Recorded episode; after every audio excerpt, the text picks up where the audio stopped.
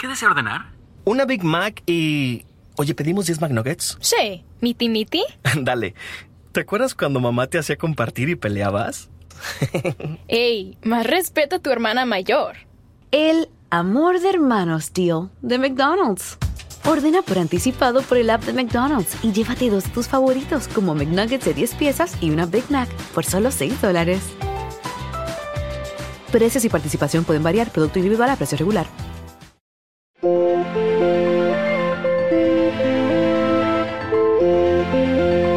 It's Say It Ain't Contagious with Adrian Burgos, Craig Calcaterra, Stephen Goldman, Frank Garrity, Lincoln Mitchell, and Tova Wang.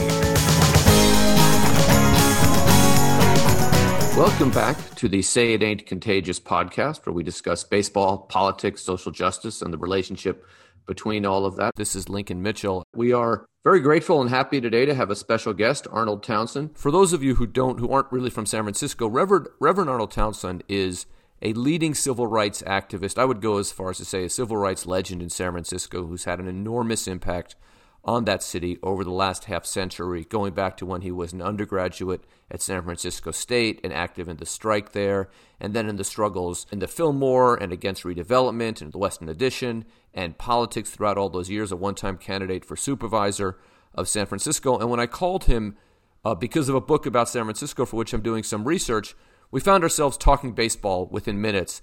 And I learned that he is a huge baseball fan who has almost an 80-year history as a baseball fan and player, and I found his insights extremely valuable and fun, and so I'm very pleased that he's joining us today. So welcome to the Say It Ain't Contagious podcast. Thank you. Thank you, Lincoln. It's great to be here, and it would be great to talk about something other than politics, but baseball is politics, and we don't really recognize it enough.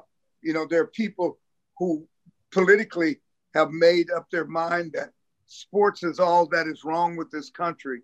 So they denounce what we consider major sports at every turn. And the fact of the matter is they don't understand that because of sports, a whole lot of political and even civil rights headway was made in this country. Jackie Robinson, for example, had as much to do, if not more, with opening the eyes of everyday average white Americans to the inequities of our society than a lot of our marches and civil rights demonstrations did. People who are turned off to marches and civil rights speeches, like baseball. They were introduced through baseball. Go ahead. No, so maybe just by way of background, why don't you tell us about your journey in and around baseball, starting, you know, as a child. And now I want to just, for our listeners, you know, you grew up in Southern California. I'd like you to also touch on how you ended up having the good sense to become a Giants fan, despite growing up in Los Angeles. Well, a couple of things. I started life, just to start out with the civil rights portion of it. I was conceived in Oklahoma, a little all-black town that my mother and father were from.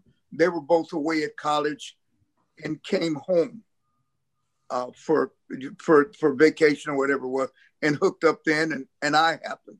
But my mother left there, our little town, Rentisville. She left there to go to Phoenix to have me, because she had an aunt in Phoenix, and my great aunt. And because, you know, for childbirth, by the time we were in a farming rural area, by the time she could have gotten to a hospital that would take us, there were hospitals she would have passed up on the way to get to a hospital that would take her.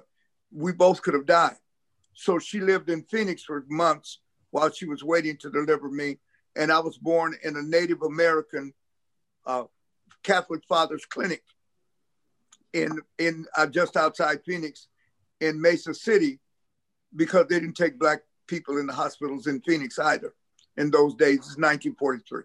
1949, with my mom and dad were already in LA, but my grandparents that I was living with at the time, we packed up and left the farm and moved to LA in 1949. I got to LA in 1953. I had a neighbor that lived down the street from me who was a baseball player. And let's see, I would have been 10. So Eddie was about 13 or 14.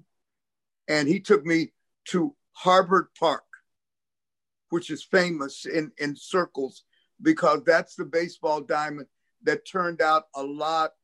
Sparky Anderson, Billy Consolo, who used to play with the Senators and the White Sox. And then later on, after me, was Darryl Strawberry and Eric Davis learned baseball at Harvard Park. Well, I learned it there, and I was probably, to my knowledge, the first Black kid to play baseball at Harvard Park. And so I got turned on to baseball in 1951 when I was 8. And Willie Mays was a rookie. I knew about Jackie Robinson, knew who he was. And, you know, all my family was Dodger fans. And I would have been maybe, but Willie Mays as a rookie in 51 captured my attention because he was 20 and I was 8.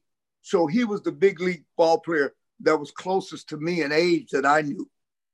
And because of that, he became my hero. And therefore, I became a Giant fan because we didn't have big league teams on the West Coast. So you could pick anybody you wanted.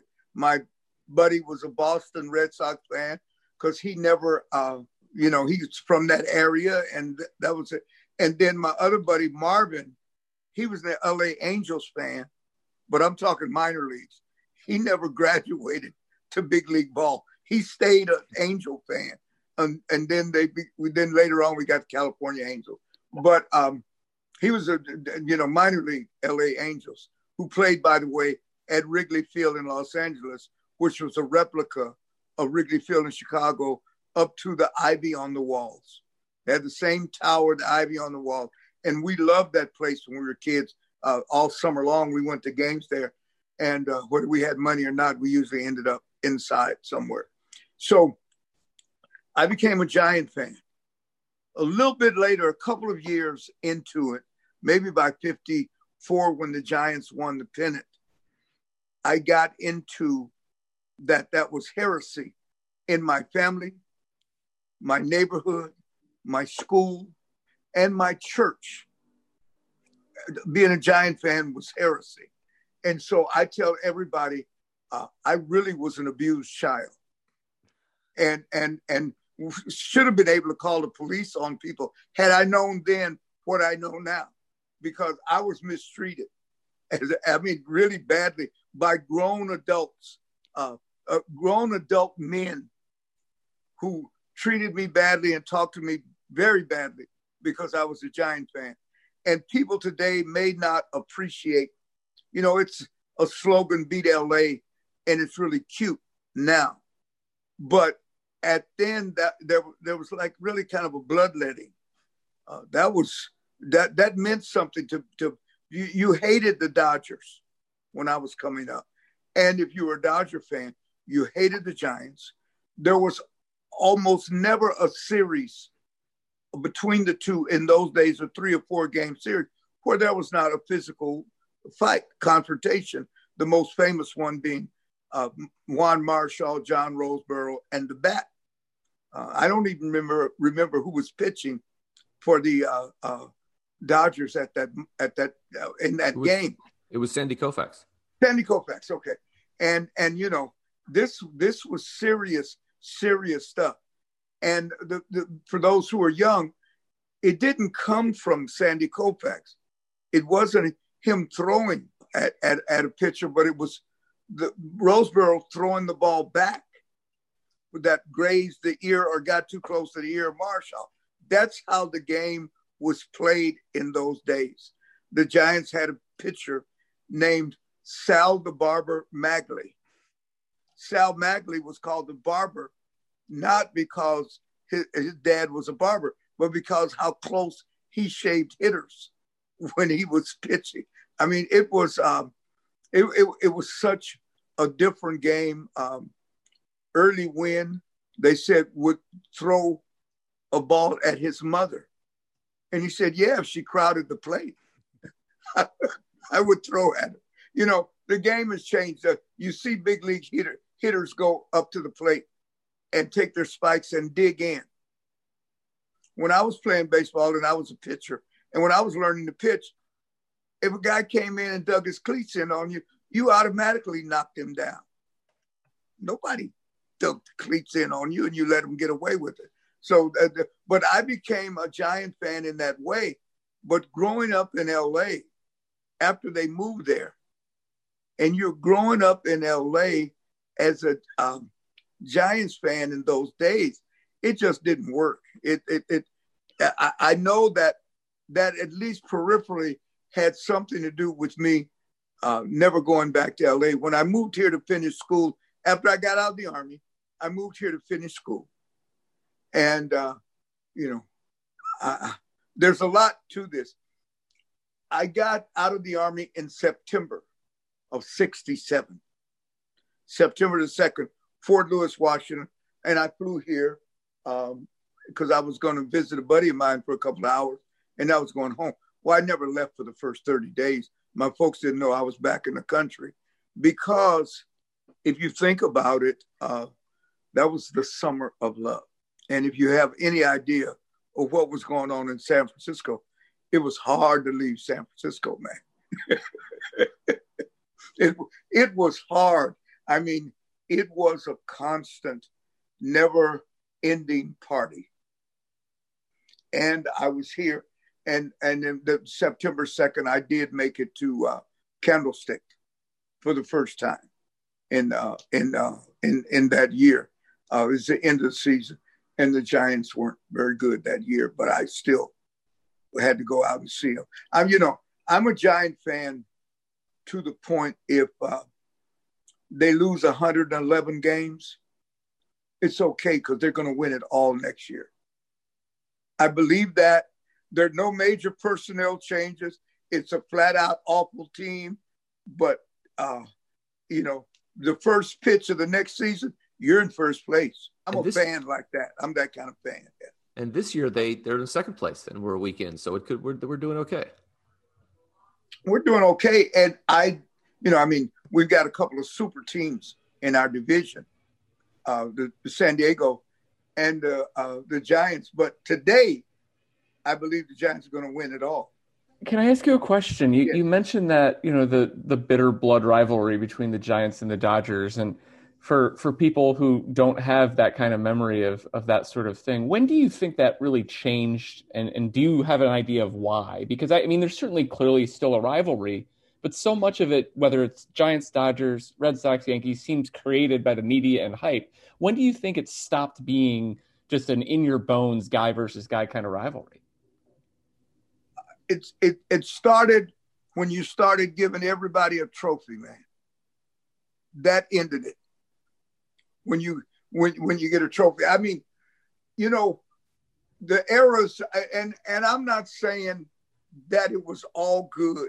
One of the reasons the good old days are so good is because we were so young. Okay, so I accept that it's not, everything's not, wasn't better.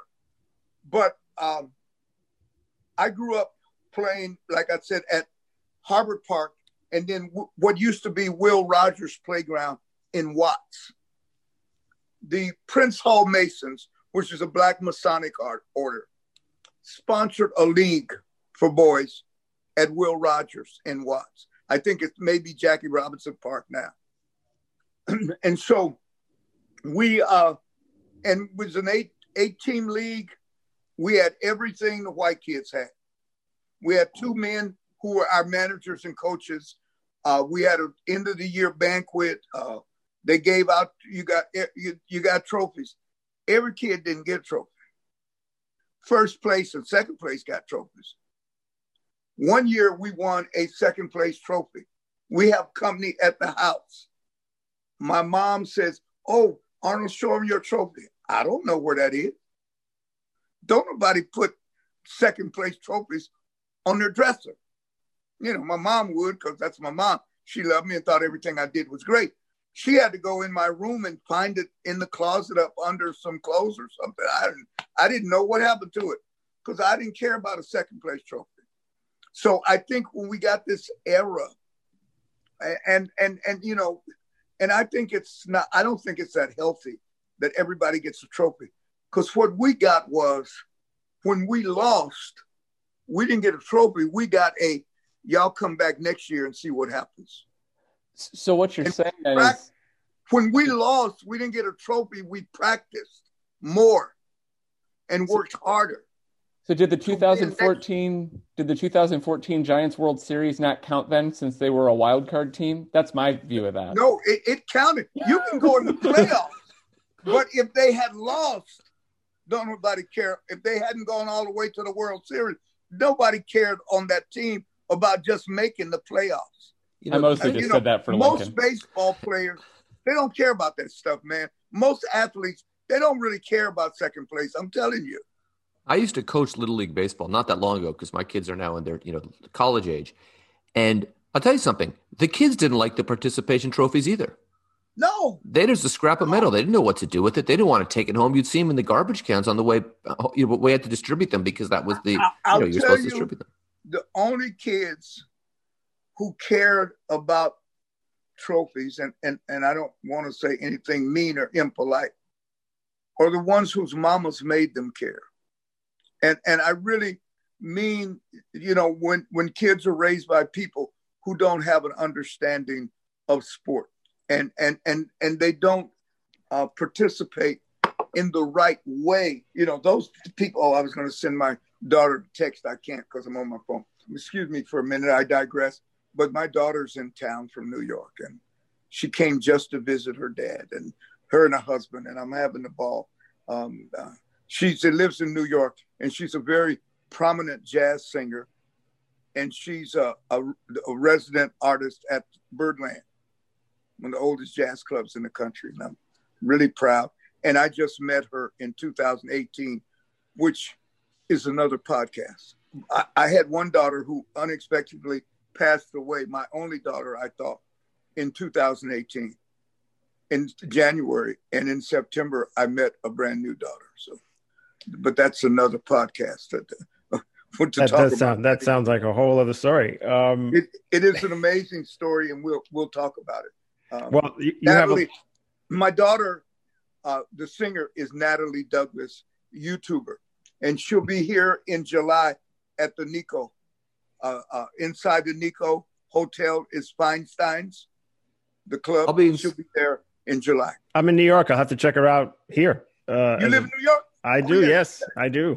Now that we're coming back, she'll be at Birdland monthly or quarterly. She does tributes to Sarah Vaughan or Judy Garland or somebody, and she does them at Birdland. Yeah. Well, one of the things I miss about pre-pandemic life is live music. So that delights me a great deal. San Francisco, in this pre-pandemic, this town that used to be so great has almost no live music. Yeah. There's one place when you're out here, if they get to come back after the pandemic, a lot of places are going to be out of business, but Sheba Lounge on Fillmore Street has live music every night, even if it's just a pianist or a piano player. In my world, there's a difference between a pianist and a piano player, but they're both great. They're just different. Yeah. And so, check it out. Check it out. Will do. I have to ask you, Reverend Townsend, about this. I watched in a wonderful oral history that you gave a couple of years back, in which you were talking about your youth.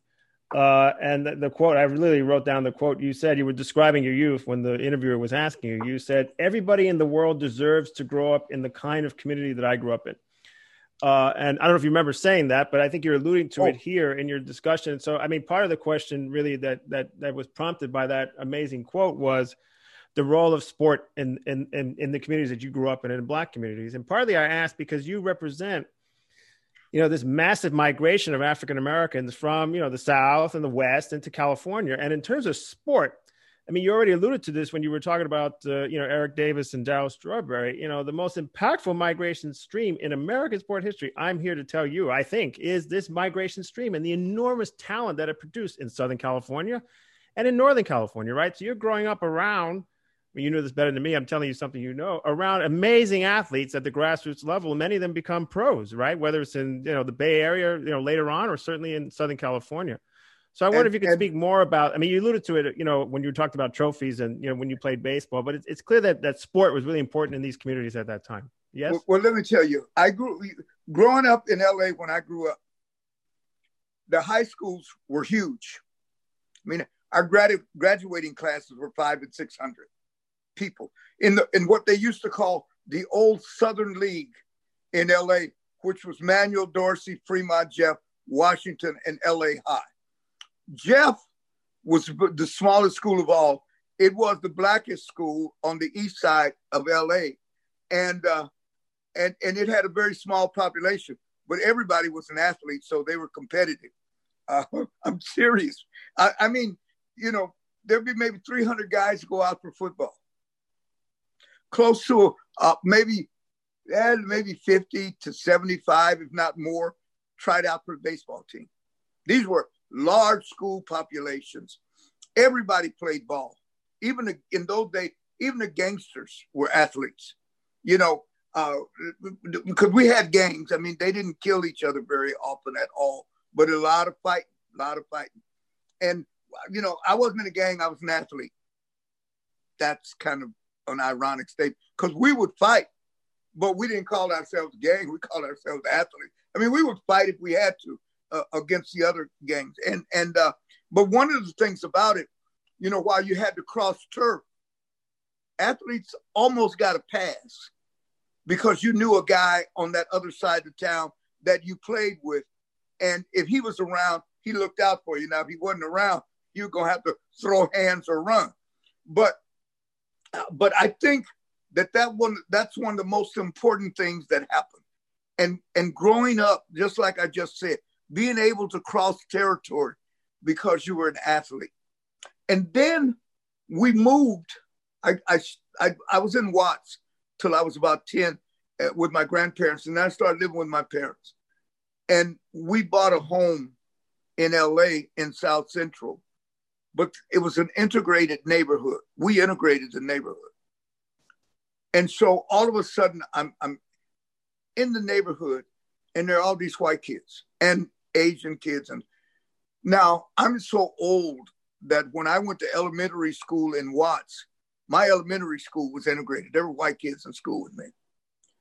And I had not had any real dealings with white kids when I got to LA, because I'm from an all black town in Oklahoma. Oklahoma at one time had 28 all black towns. And so we were in one of those towns, and I saw white people when we went to town. And there was a family that lived, their property, I guess, was contiguous to us, but we were on farmland and they were ranchers. And they became rodeo champions later on in life.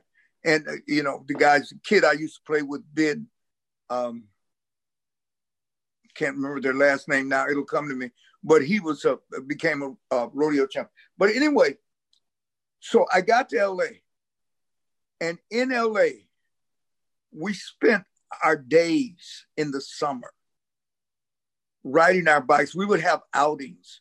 Well, tomorrow we're going to go to Griffith Park. We're going to ride our bikes from South Central to Griffith Park, because you had to have a bike in LA.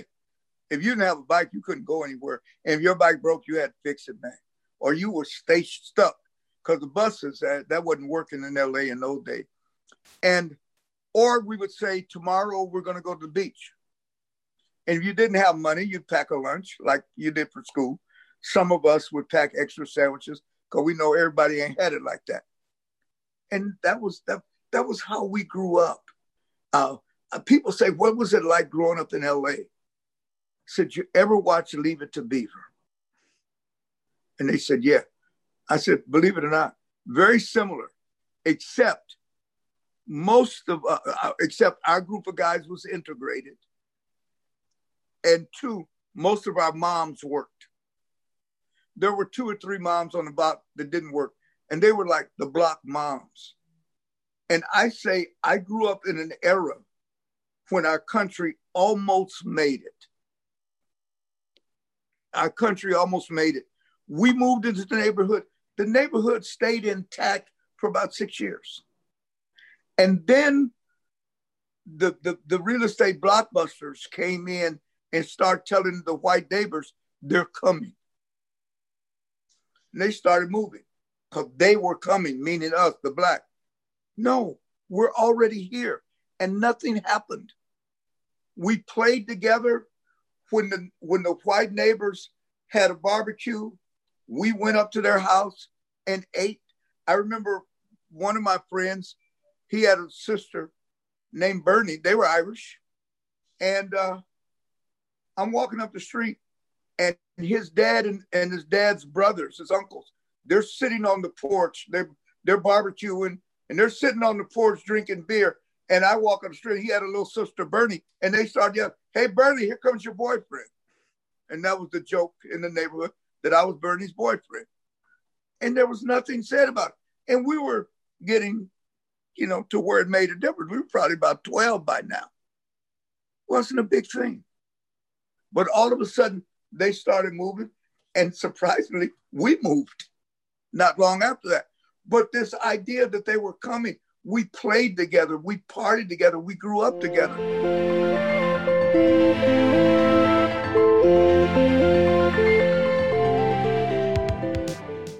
You might have noticed a change in your neighborhood lately. Yep, Sprint stores are now T-Mobile stores. Now that Sprint is T-Mobile, you get more coverage, value, and benefits than ever before.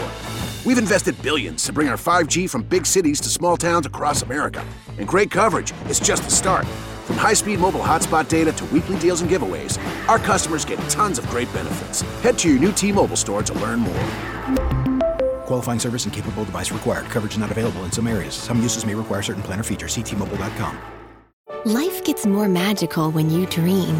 So dream of a Disney cruise filled with magic and wonder. Hiya, pal! Sail from Florida to Disney's private island paradise and get ready for a dream come true with Disney Cruise Line. When I had must have been about my 13th birthday party. It was the first party where girls were there and we were supposed to dance.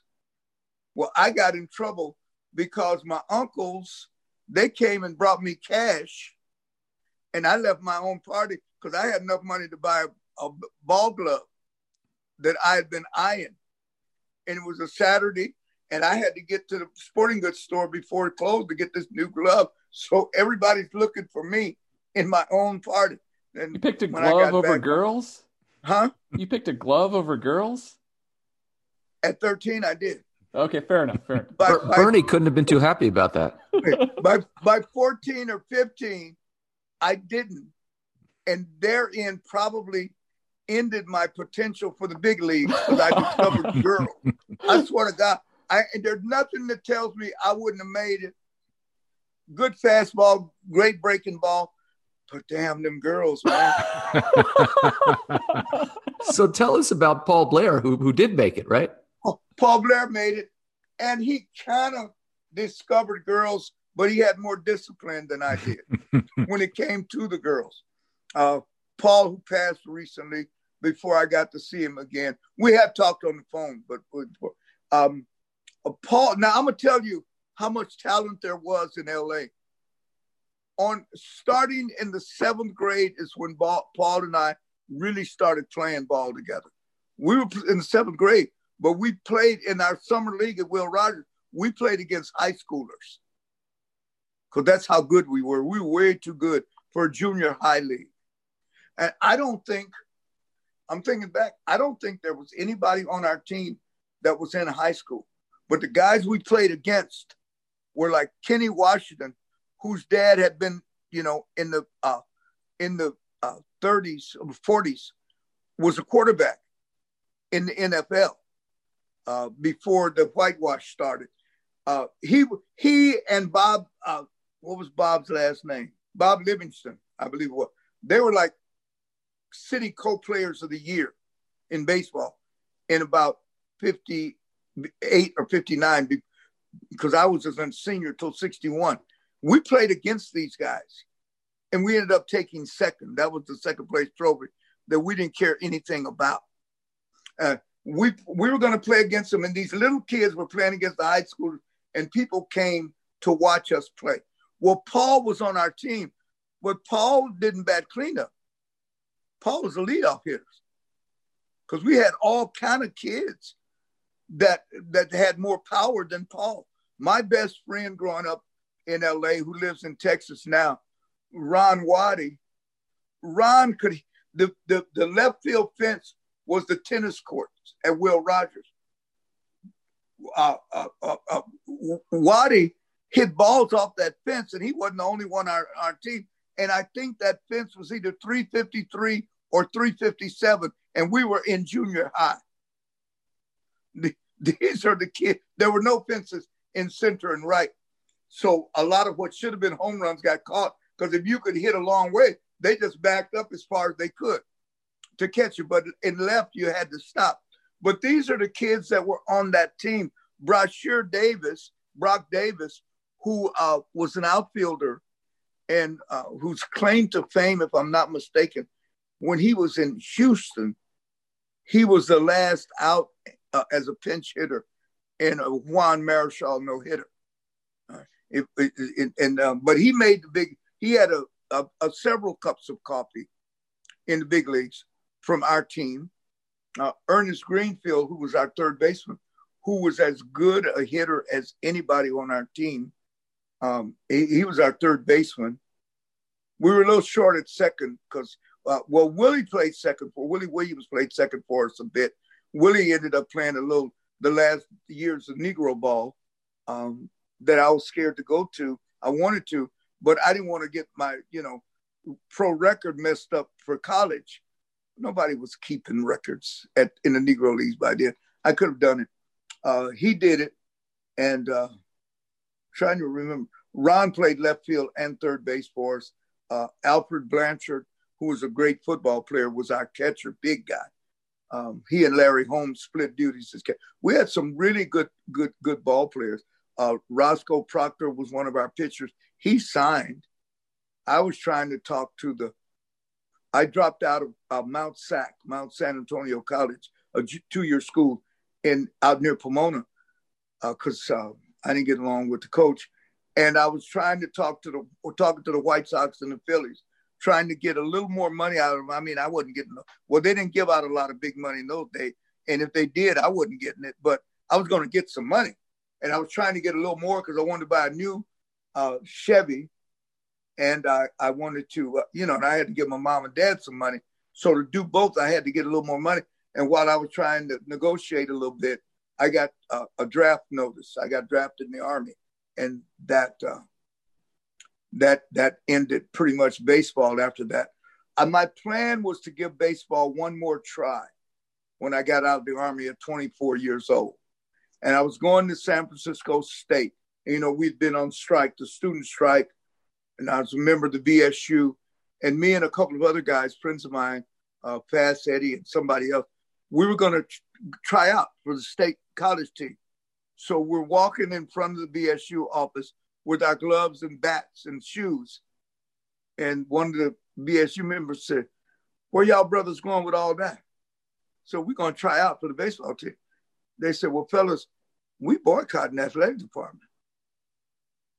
So that was the end of baseball. So you chose activism as a result, right? I mean, here you are at San Francisco State in this extraordinary moment, right? Yeah. The strike and everything else. And it wasn't really much of a choice. I mean, It was an easy choice, though I loved baseball, though I did want to give it one more shot. We knew what was really important at that time. And combating racism had it all over baseball. As you can see, people are choosing now over their sport that they love.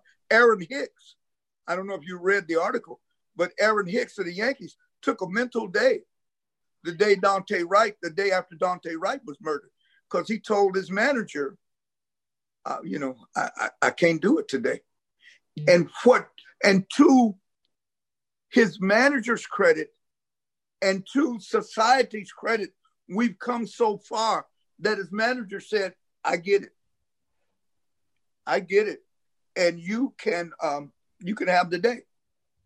And And if this stuff keeps happening, I wouldn't be surprised if you saw a lot of athletes, black ones, but probably not just black, start taking a season in basketball, baseball, and football. I can see that happening because people are becoming more and more drastic about something's got to happen. This can't keep happening. And if it keeps happening, I just can't run out and play ball every day. You know, we've got to keep things in perspective. I was reading somewhere where a baseball player was talking to his dad, who had worked, I think, in a steel mill or something. The black baseball player, can't remember who it is now, and he was telling his dad how much trouble they're giving him about his contract and stuff like that. And his dad was telling him, well, son, I hear you, but don't get carried away. And he said, no, Dad, you don't. He said, son, you play ball for a living, man. Yeah, Dad, but you don't understand. See that, son, you play ball for a living, man.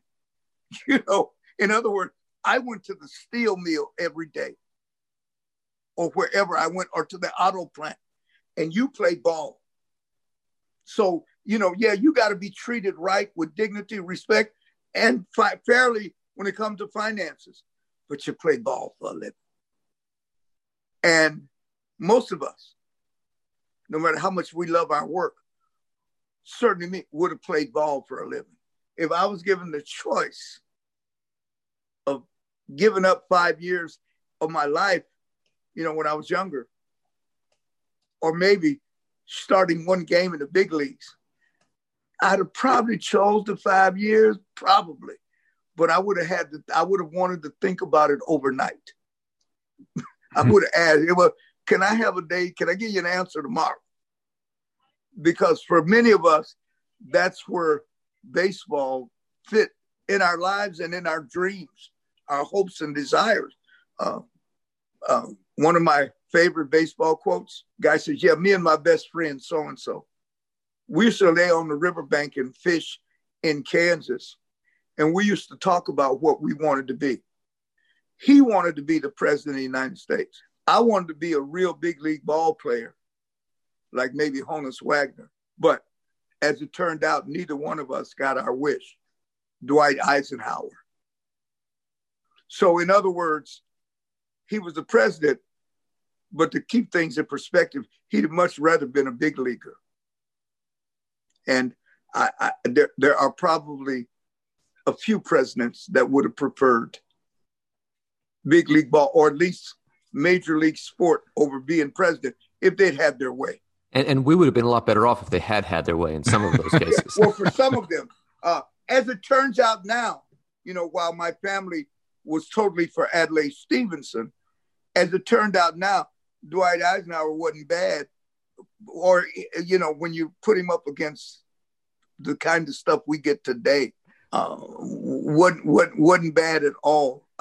We've had some unbelievable bad choices when you go back and look in the background of presidents. Woodrow Wilson, who had a premiere showing of Birth of a Nation in the White House, and thought it was the greatest movie he's ever seen.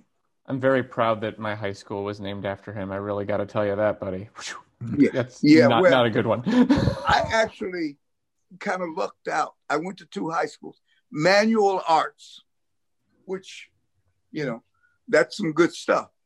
And the other one was Susan Miller Dorsey, which turned out a lot of great athletes, by the way, Dorsey High in L.A. But Susan Miller was the first female school superintendent in L.A. So that's not bad. They did a better job naming him than they did in West Virginia. I did not attend Woodrow Wilson High School, but I played baseball against Woodrow Wilson High School. Oh, you did? In San Francisco, and I did okay in that game. I think I drew a walk and stole a base. But among the more well-known or alumni of Woodrow Wilson High School in San Francisco is Dan White. Yeah, Dan White. Woodrow Wilson's heavily black. Yeah. School. A lot of good basketball players. They used to be real good. Arnold, can I ask you, you mentioned Aaron Hicks the other day, sitting out the game. And then, of course, in the last year or two in baseball, we've seen an increasing amount of, I don't know about activism, but certainly awareness, maybe not compared to some of the other sports, but more than baseball has tended to have. Do you think that where baseball sits today in society, do you think if players were increasingly active, if they became activists on social issues, do you think that it would have the same kind of impact that it might have at one point? Or do you think it's just too niche to have any sort of impact? No, it'll have a big impact, and a lot of players who do opt out for activism will catch a lot of help, because while in popularity in many places it's gone down, it is still a white sport. And there are a lot of backwards or right-wing white people who consider that their sport and have worked hard to keep it as white as possible. It's no coincidence that you don't get the number of black kids playing baseball. That's one, because the kind of game it is, but it was always that kind of game when a lot of black guys were playing and when we loved it. Baseball is a sport that's easy to love, especially once you start playing it.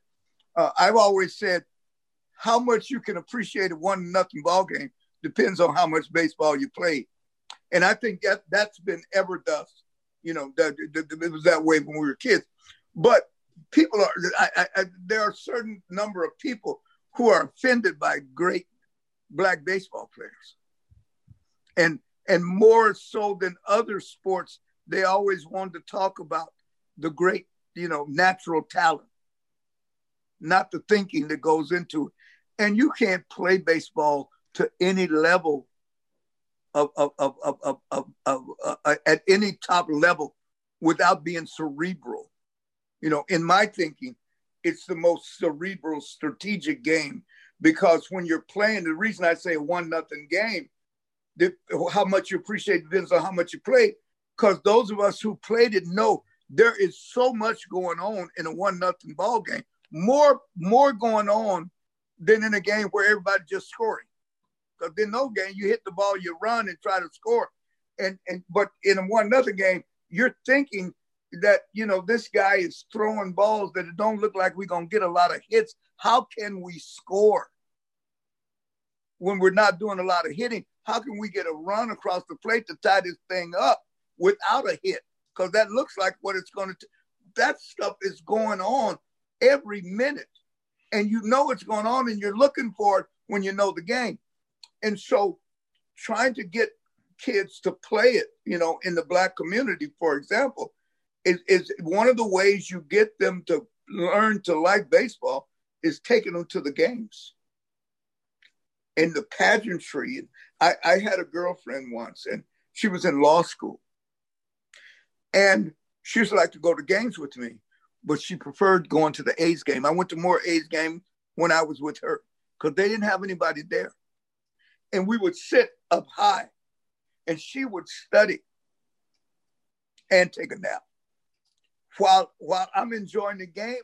But she liked the pageantry. She just liked looking at the green field. And then she started to learn a little bit about baseball, but knew nothing about it. So getting kids to the game and getting them in the atmosphere to turn them on to the game is real, real important. And now we live in a time where it's hard to just wake up and say, let's go to the game and go down to the ballpark.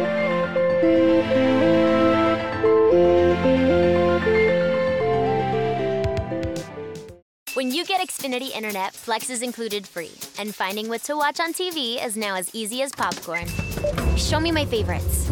Yes! Live soccer. This is how easy it is to find my favorite content, all in one place. And for Xfinity Internet customers, it all starts at free with Xfinity Flex. This is a way better way to watch. Learn how to get a great offer on Xfinity Internet. Plus, add a free Flex 4K streaming box. Go to Xfinity.com, call 1-800-XFINITY, or visit a store today. Restrictions apply. Life gets a lot more magical when you dream. So let's dream of a vacation unlike any other, A magical Disney cruise. Hiya, pal! Where new stories meet tales as old as time. Enchanté, mon ami! And your family will be cared for the moment you step aboard. Sail from Florida to Disney's private island paradise and get ready for a dream come true with Disney Cruise Line.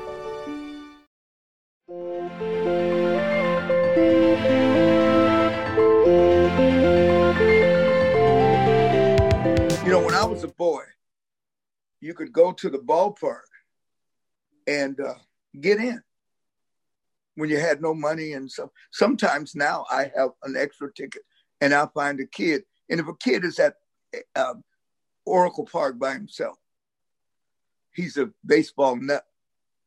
So when I have extra tickets, I don't sell them. I look around for kids like that and say, hey, man, you want to go in the game? And, you know, they go in the game. They're usually sitting near me, and they love it, and you know, and they're really grateful. But I think trying to get the game back into the cities, and not just black kids. There's not a lot of baseball played in San Francisco anymore. I don't know if you know, but Kimball Field, you know, by Hamilton Playground, they. They took it over. They put turf in it, and they still got baseball diamond, but it's really about soccer and lacrosse. You know, I'll tell you a story about that. You know Rossi Park by USF? Yeah. Okay, so my place in San Francisco is right near Rossi Park, and it's where my mom lives. And I'm staying there, and I used to love it. You know, she moved there in the mid-'80s, but you'd hear the sounds of baseball playing softball games and as you were working or whatever. And I'm sitting there doing some work in my mom's place, and I hear the sound of the baseball, of the people, and I look out and they're playing kickball on the baseball diamond. These people who are determined to make kickball and dodgeball a sport for adults. That's what you played when you were little kids, and what you were doing, you were honing your athletic skills as you got older and you graduated to baseball, football, basketball. That's not a sport. I'm sorry. You know, look, you have to pray for me. I don't dislike soccer. I don't watch it because I don't understand it. And I've tried. Here's why. Now, you're going to get a lot of stuff that you're going to get some negative stuff behind what I'm getting ready to say. But that's cool, because it's going to be coming to y'all, not me. So I don't care. And don't give out my... No, here's the thing. We're sitting here in the room, and we go outside. I've got like a mall on the outside of my house in the Fillmore. It used to be Buchanan Street, now it's Buchanan Mall. And we sit there and we say, hey, let's get this ball from here at Golden Gate Avenue. Let's get it to McAllister Street down as efficiently as possible. One guy says, hey, you run out there and I'll throw it to you and you'll catch it and take it to McAllister. Another guy says, well, let's just run it down there. Okay. Another guy even says, well, I'll tell you what, I'll take this stick and I'll hit the ball down there and you run down there and catch it. All that works. Some guy says, let's kick it down there. And everybody says, who is this guy? That's the least efficient way of getting it down there. And let's do it without using our hands. And somebody says, who's this guy related to? How'd he get here? He just came up with the least efficient way of getting the ball from point A to point B. And we're all going to do it that way. See, so you have to understand, having grown up and playing very American sports, I don't get it. I really don't get soccer. Why you would pick a sport to not use your hands. I know you can do it, and I know you can develop that skill, and it's a great skill, but why? It's funny because I have a lot of friends who are, there's a subculture in England of baseball fans. It's a very niche group. Not many people are really into baseball in England, but there's a very small, passionate group that I've become friends with. And I I'm on their podcasts and all that kind of stuff. And oh, that's great. I'm glad there is, and I love them. It's actually interesting. They pick. It's like you mentioned in LA, they pick teams just based on how they want to pick teams because they don't have to have a regional loyalty. So there are all these little groups for almost every team. And when I've been on their podcast before, and I asked them, or they asked me, how we got involved in the sports, and I asked them how they got into baseball. And they have the exact opposite conversation that you have. They said, we don't understand, we didn't until recently. Why would anyone play baseball? We don't get it. It makes no sense. It's, and they call it they have a game called Rounders, which is like a schoolgirl game. And so they don't get it. But once they get it, they get it. So it's, what you're used to. And I understand, it's cultural. They didn't play soccer when I was a kid. Right. You would every now and then be somewhere and there may be some Latino folk playing. Growing up, I don't remember, in my neighborhood, there were African people in my neighborhood, but I don't remember them playing soccer. Maybe they did. I never saw it. So, or maybe there weren't enough of them living where I lived to get a game going. But I don't. And I know it's a big international game. I know there are thousands and thousands, if not millions of Africans that play it. That's wonderful. I ain't into it. Now, I will tell you one of my great experiences in 1978. You may remember the old Venceremos Brigade that after Castro, and they were going to lose their sugar crop, a bunch of young Americans went down to help harvest. Well, and after that, it became a thing that young radical Americans would go to Cuba and cut cane, or they later on they started building schools or hospitals. But you was a work brigade. Well, I applied to go, and to show you, I realized God has always loved me even from day one, because the year I picked to go, they weren't going to work. It was the year of the World Youth Festival. Now there's a youth festival that goes on somewhere in the world about every 4 or 5 years, I imagine it still does. The United States has never been a big part of it. Now, there are countries from almost everywhere, and there are official delegations, but our delegation is unofficial. We aren't sponsored by the government because there's a lot of radical countries involved. But the year I was selected, it was the World Youth Festival, 1978. I was 35, and that was like the limit, it was 18 or 14 to 35. And I got to Cuba, Havana, Cuba, and there were 66,000 people from 144 different countries. And it is by far the greatest 2-week party I've ever been to in my whole life. I ain't never had so much fun or partied so hard nonstop ever. It was wonderful. And it wasn't baseball season, but they played exhibition games for the festival. And they were held at the Universidad de Havana. And I went. I'm walking in there by myself. Now, the first man that I really played baseball with was my granddad, who had played Negro League ball. And so did my Uncle Richard, Aunt Murdy's husband. And I get in the university and I walk through and I get to the stadium and I turn the corner and there is my granddad sitting there. Man looked just like my granddad. And he's wearing a suit, tie, and dress shoes. Well, my granddad, after he quit working on construction, after he retired, like a lot of older black men in the black community would get up and put on a suit every day. They weren't going anywhere special. They just put on a suit. And so, I sat there and I sat next to this man, and my Spanish is not great, but I can get through. And I had a conversation with him about it. And he was an old baseball player. I also met someone in Cuba who looked just like me, but when they brought slaves over to the Western world, one brother would be on a ship that went to the United States and another would be on a ship that went to Brazil or, the Caribbean or wherever. And so I know that's how that happened. But I got to watch baseball in Cuba, which is much different than here. The teams have they do cheers. and one side will go through their stuff, and then the other side will go through theirs. And they have congas and drums and music and in the stands while the game is going on.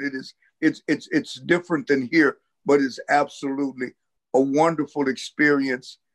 And I would highly, if you love baseball, you haven't seen baseball till you've seen it in Cuba, okay? And you got to also know that baseball in Cuba was highly influenced by Black players because before they could play in the big leagues, they played a lot of ball in the Caribbean, Puerto Rico, South. I remember Willie Mays and all those people going over to Cuba to play ball, and they loved it because they didn't have to deal with the racism that they had to deal with. Well, first of all, they could play before 1947. They could play there. And then two, they didn't have to deal with all the discrimination and that kind of stuff and segregation. And so I would highly recommend it. And one of the things I want to say is, you know, there's a Facebook site called The Sounds of Summer. If you haven't checked it out, check it out and join it. And because we pass a lot of great information on there. And I pass a lot of information about the Negro Leagues. But one of the things that I think is really funny is that you find a lot of people talk about the Negro Leagues.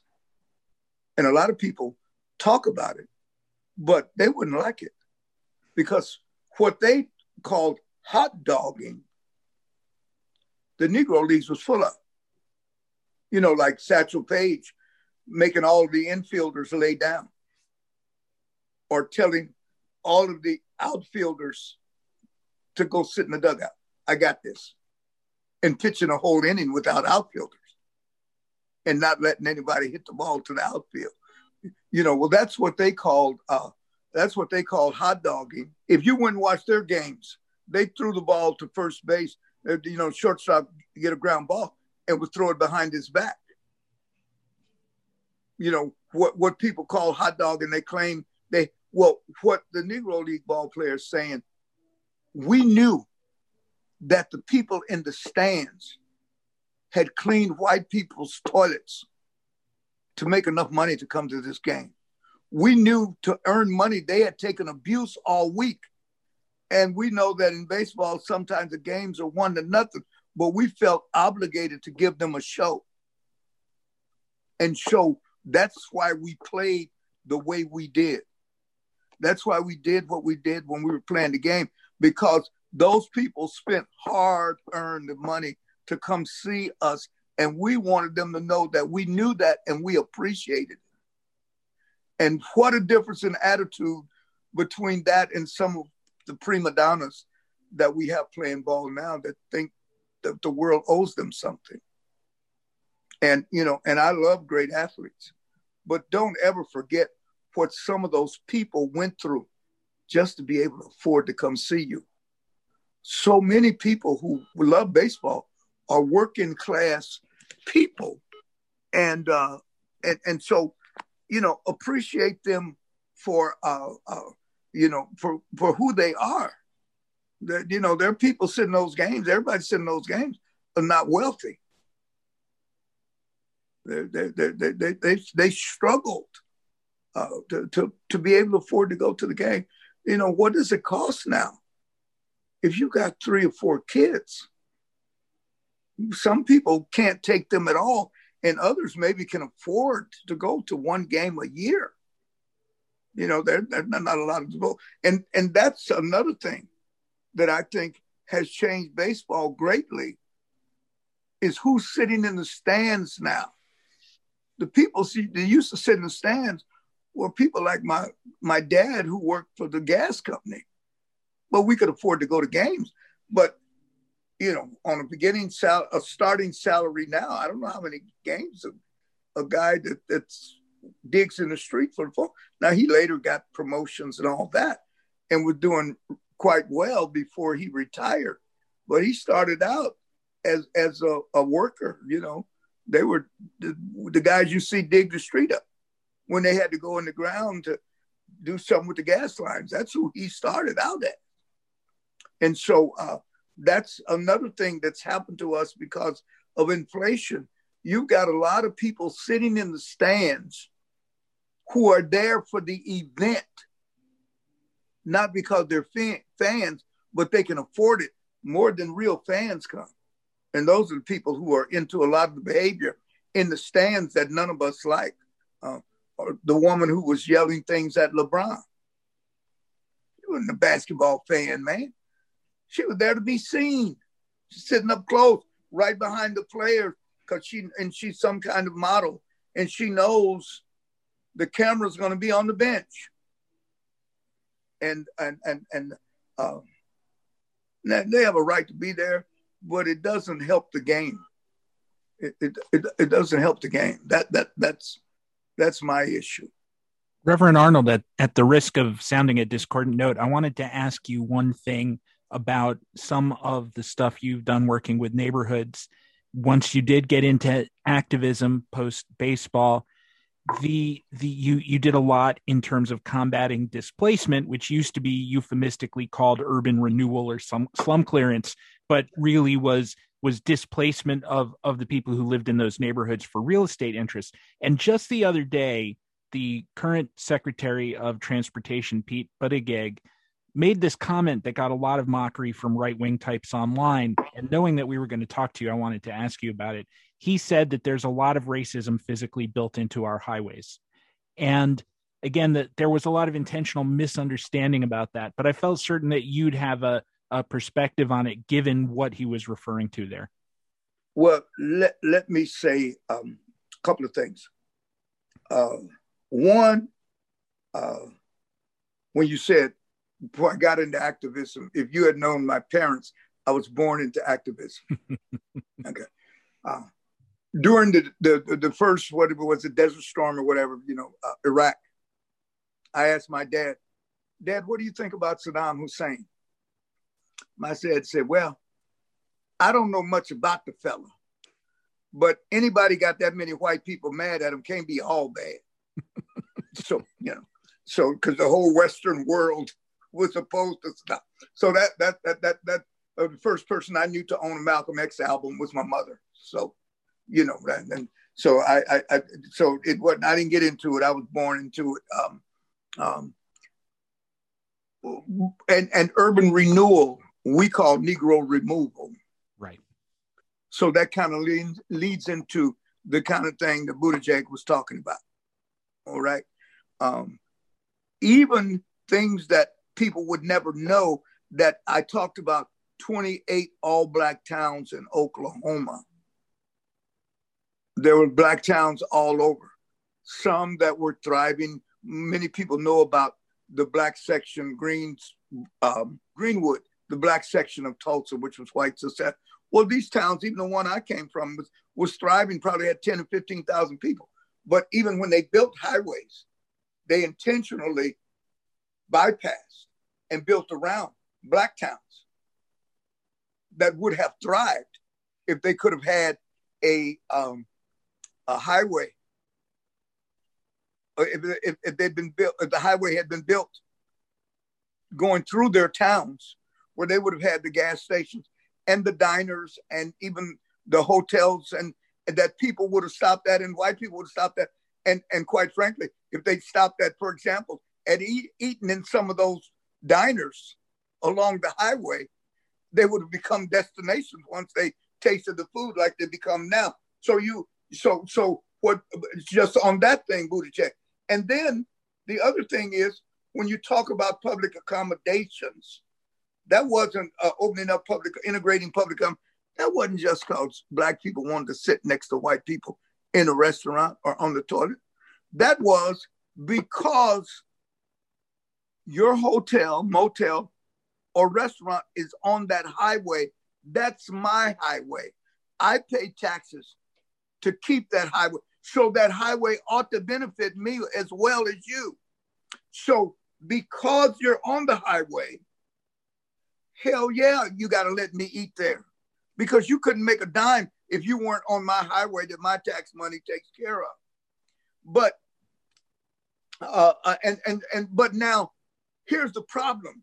when we were talking about desegregation rather than integration, there were two components. One was the integration of public accommodations. That's where the integration comes. But the second was, I then get to have access to the same capital that you have access to. And now I get to build my hotel, gas station, highway, across the highway from you. And we compete and may the best man or woman win. But guess what? Because traffic go both ways, we probably can both win. But when we started calling integration, we dropped that second part talking about access to capital. So yeah, what he's talking about, the racism that's built into everything in this country, and trying to get white people to understand that doesn't make you a bad person. See, I had the same education pretty much in public schools that you had. I went to integrated high schools, public schools in LA, elementary, middle, and high. Good education that I would put up against any private school education of the same era, because that's when schools meant something. But I was given a white supremacist education just like you were. So that in itself doesn't make you a bad person. It's when you recognize and don't do nothing about it, it's what makes you a bad person, or start lying to yourself that it's not true and that it doesn't exist. You know, so yeah, we've all had the same education, but not trying to correct it and playing right-wing games like you're talking about, like you don't understand. You know, we don't understand racism. Well, racism been here 400 years. And unless I'm mistaken, white people been here the whole time. So how in the hell you don't know it? You know, but it's okay until we start intentionally not correcting it and letting it continue and pretending like the people who that the racism is perpetrated against, that is their own fault. That's what makes you a jerk, or, you know, I got other terms that I won't use because one, I'm on the radio, and two, I'm a preacher, and three, somebody's child may be listening because they like baseball. So, but I could say some things that are really gruff, but, you know, this is that in everything that is wrong with this country, if you could just get folk to face up to the fact that if we fix the racism in every one of those things, it would be shocking how much other things that are wrong would start getting right if we would go into them and fix the racism first. That's all. Whether it's baseball or, you know, I mean, you know, you got to be a real cretin to know that baseball ain't better since black folks start playing it. Now, are there great white players? Yes. And I love watching them play. I especially love watching them pitch because I'm an old pitcher. And I learned how to pitch in the era that the brushback and the bean ball, all that was cool. You know, I like that kind of baseball. I like spike splash and going into the second. You don't want to get spiked, don't get in the way. You know, cats who slid in with the spikes high, they're infielders who learned how to avoid them. That's part of learning the game, you know. But I love that kind of, you know, the bean balls and the, you know, I like all that. I don't want to hurt nobody, but I don't want you taking me for granted when I'm out on the mound. You ain't digging in your spikes on me. So, but it's about fixing what it is. I mean, look at basketball. You know, you want to watch guys who only did a two-handed set shot, or you want to watch Dr. J or Michael Jordan. I mean, come on. If you appreciate athleticism and intelligence, you want to watch the game the way it's played today. And, you know, anybody who's a baseball fan who can't appreciate Bob Gibson, you're not a baseball fan, you're a racist who watches baseball. That's because if you like baseball, you love, I mean, Rickey Henderson, come on, man. Dave Stewart, And for me, and one of the things about sports, for me, as an activist as I am, one of my favorite pitchers of all time was Tom Terrific, Tom Seaver. I just loved watching, you know, he's a right-hander, I'm a right-hander, and his wind-up in the, you know, Southern California. I mean, these are the guys that I played against.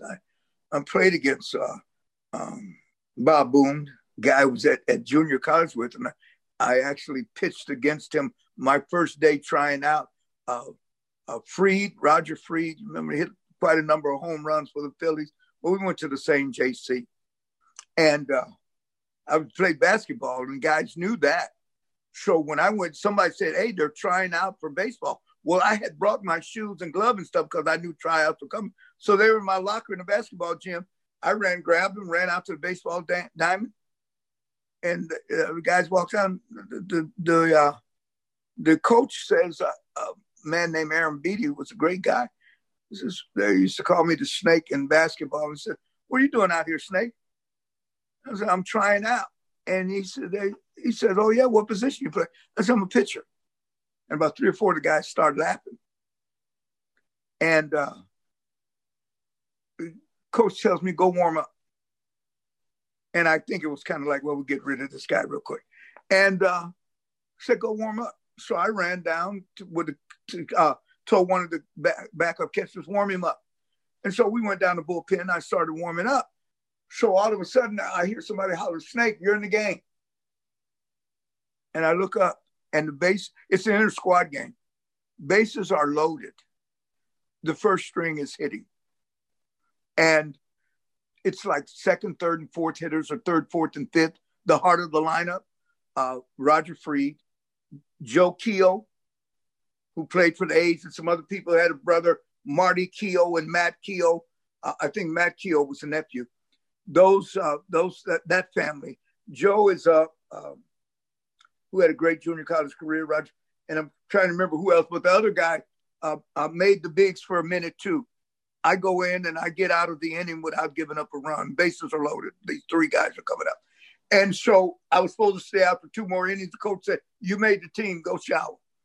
And so that was my experience. And as it turned out, those guys then, because I had talent, accepted me. I don't know what they thought. You know, we were around each other for a whole season. I don't know. They never did anything insulting or racist towards me. And I was invited where everybody, but that was Southern California. And so, but what I'm saying is, they may have hated black folk, but because I had talent, I was accepted on the team. Well, what did that do? That caused us to get to know each other. And that then begins to change all other kinds of dynamics, you see. I've had guys that I played ball with that I went to church with, and they ended up going to church with me in my life. And we met each other because of the sports aspect of the relationship. So, yes, I see the value. And yes, I don't really like kids not playing sports young. Now, when you get older, you can do with your life what you want. But for example, if you live in my house, you got to be involved in some kind of recreational activity, or you make your kids play sports. I make them study. My job is to get them to do what I think is good for them. And I think athletic activity is good for you when your body and your mind is still developing. So yeah, I make them play. After they get a certain age, high school, my son went out for football and didn't like it because he wasn't getting to play on the freshman team. So I'm going to quit. No, you ain't going to quit. You can't quit. We don't quit. Now, you don't have to play next year, but you got to finish what you started. But if I know what I know, somebody's going to become academically ineligible. Somebody else is going to get hurt, and you're going to get your shot. And when you get your shot, well, he ended up making all league, which was great. It wasn't baseball, but it was great, you know, and he got to college because of it. And that was even greater, you know. But yeah, you know, the opportunities that we get to know each other and to, you know, sports and the Army put me with guys. I became lifelong friends with guys that we would have probably never talked and thought we never had anything in common if it had not been for, well, in my case, baseball. I loved basketball. I played it, but it wasn't baseball. You know, my mom used to say he'd rather play baseball than eat when he's hungry. Reverend Townsend, it's been an absolute pleasure to have you on the show. And are we through? I think we're up to about an hour and a half, so we kind of need to wrap up. But No, it's been a pleasure. We'd love to have you back at some point. Anytime. This has been absolutely fantastic, and I just want to thank you so much for joining us. These great stories and really great insight. And it's always good for me to have other San Franciscans on the show because there is an anti-Giants bias in some quarters, and I want to have us represented. So I just can't thank you enough for joining us on the Say It Ain't Contagious podcast. Well, maybe next time we'll talk about the charity event we're planning for people who are not Giants fans, because they really need some help. That sounds like a good idea. We will do a charity event where we can hire some mental health professionals for them, and maybe we can get them straightened out. I think that's a fine idea. That's a deal. Yes. Thank you very much, Reverend, for the opportunity to talk about something else. Okay. Thank you for joining us. Thank you so much. Thank y'all so much. God bless you. Take care and be safe. Take care. Now, y'all live in New York? I live in New York. Frank lives in New York. Go to Birdland. Go to Birdland. I think Frank and I will go. And watch Natalie Douglas. God bless y'all. Take care. Bye-bye. All right. Thank you, Reverend. This has been the 14th episode of Say It Ain't Contagious. If you enjoy the show, please go to the podcatcher of your choice and rate, review, and subscribe. It helps the show gain attention. And you can follow us on Twitter at SIAC Pod. That's at SIAC Pod. I'm Stephen Goldman saying farewell on behalf of Lincoln, Frank, Adrian, Tova, Craig, and myself. Praise the Lord, pass the ammunition. We'll see you next time on Say It Ain't Contagious.